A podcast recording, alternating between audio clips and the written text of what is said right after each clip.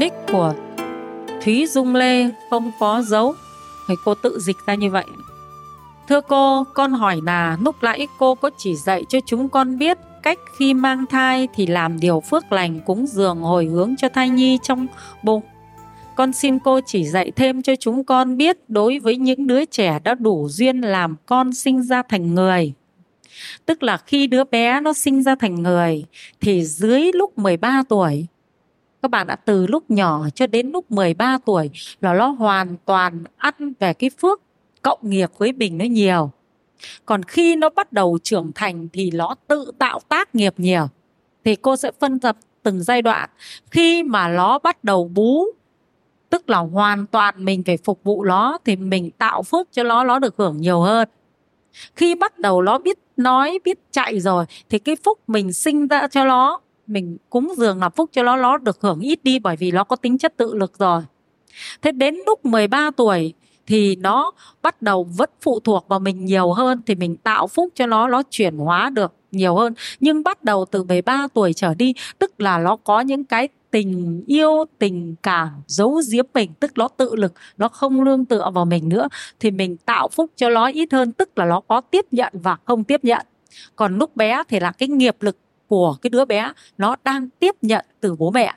Thế cho nên là mình lên, thứ nhất là tạo phúc cho con mình khi con còn ở trong thai, thứ hai là tạo phúc cho nó khi nó còn đang bú, thứ ba là đến thời kỳ biết nói biết chạy, thứ tư cứ dần dần lên đến chỗ nó tự lực. Và đến thật sự là tự lực như chúng ta rồi, bố mẹ khó có thể tạo phúc cho chúng ta, bởi vì là chúng ta không tiếp nhận nó nhiều. Đấy, trên Phật mới dạy là nếu quà ông cho tôi không nhận thì quà thuộc về ai? Đấy, mình có đồng tâm với cha mẹ mình như nhau thì hai cái phúc nó cho nhau được nhiều hơn. Người ta gọi là cộng nghiệp, đồng nghiệp. Các bạn hiểu rõ chỗ này chưa? Đồng nghiệp tức là đồng tâm, đồng ý đấy. Ví dụ như bố mẹ xui con làm việc này, con làm ngay. Đấy là hai người đồng nghiệp với nhau. Thế cho nên bố mẹ tạo phước cúng dường cho mình được hưởng hơn. Thế còn bố mẹ với con cái mà không đồng tâm, đồng ý thì bố mẹ tạo ra phước cho con chưa nhận được. Đó là yếu tố linh diệu trong tâm thức của chúng ta nhé. Câu hỏi tiếp từ Nick Ninh Hoa. Thưa cô, con có thai gần đến ngày sinh thì bị lưu, cháu mất, con đau khổ vô cùng. Mang thai đủ 9 tháng mà không được ôm con, không được nhìn mặt con, còn nỗi đau nào hơn thế? Thương bé, con chỉ biết khóc. Giờ con chỉ muốn biết con phải làm gì để con của con được siêu thoát và được đầu thai làm người. Con xin cô hãy chỉ giúp cho con. Nên việc này cháu chỉ cần làm một mâm cơm chay đen. Ở trong mâm cơm chay đó có chút sữa. Rồi cháu xin khấn với con của cháu rằng nếu con vẫn còn trong cõi vong linh, chưa đi đầu thai mà con vẫn ở bên mẹ, thì mẹ xin là có ngần này, cái số tiền đó là tùy vào hoàn cảnh cháu cho bé nhiều hay ít. Thế xin về mang về chùa, về thỉnh các thầy làm lễ để cho bé được về chùa tu tập, rồi để bé sớm được đầu thai làm người. Nếu có duyên, có phước thì xin bé hãy đầu thai về ngay làm đứa con tiếp theo của cháu nhé. Thì cái việc này đều được cả. Cô trả lời câu hỏi tiếp là câu hỏi của Lịch Mỹ Linh. Cháu thưa cô, một đất nước có tỷ lệ lạo phá thai quá cao. Việt Nam thuộc top 5 nước lạo phá thai nhiều nhất thế giới.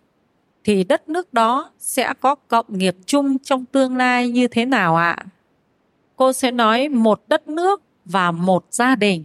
Đây là câu hỏi rất thông minh và mang tính chất trách nhiệm rất là cao đối với cộng đồng. Bố, mẹ, con cái ta cứ gọi là một tiểu vương quốc.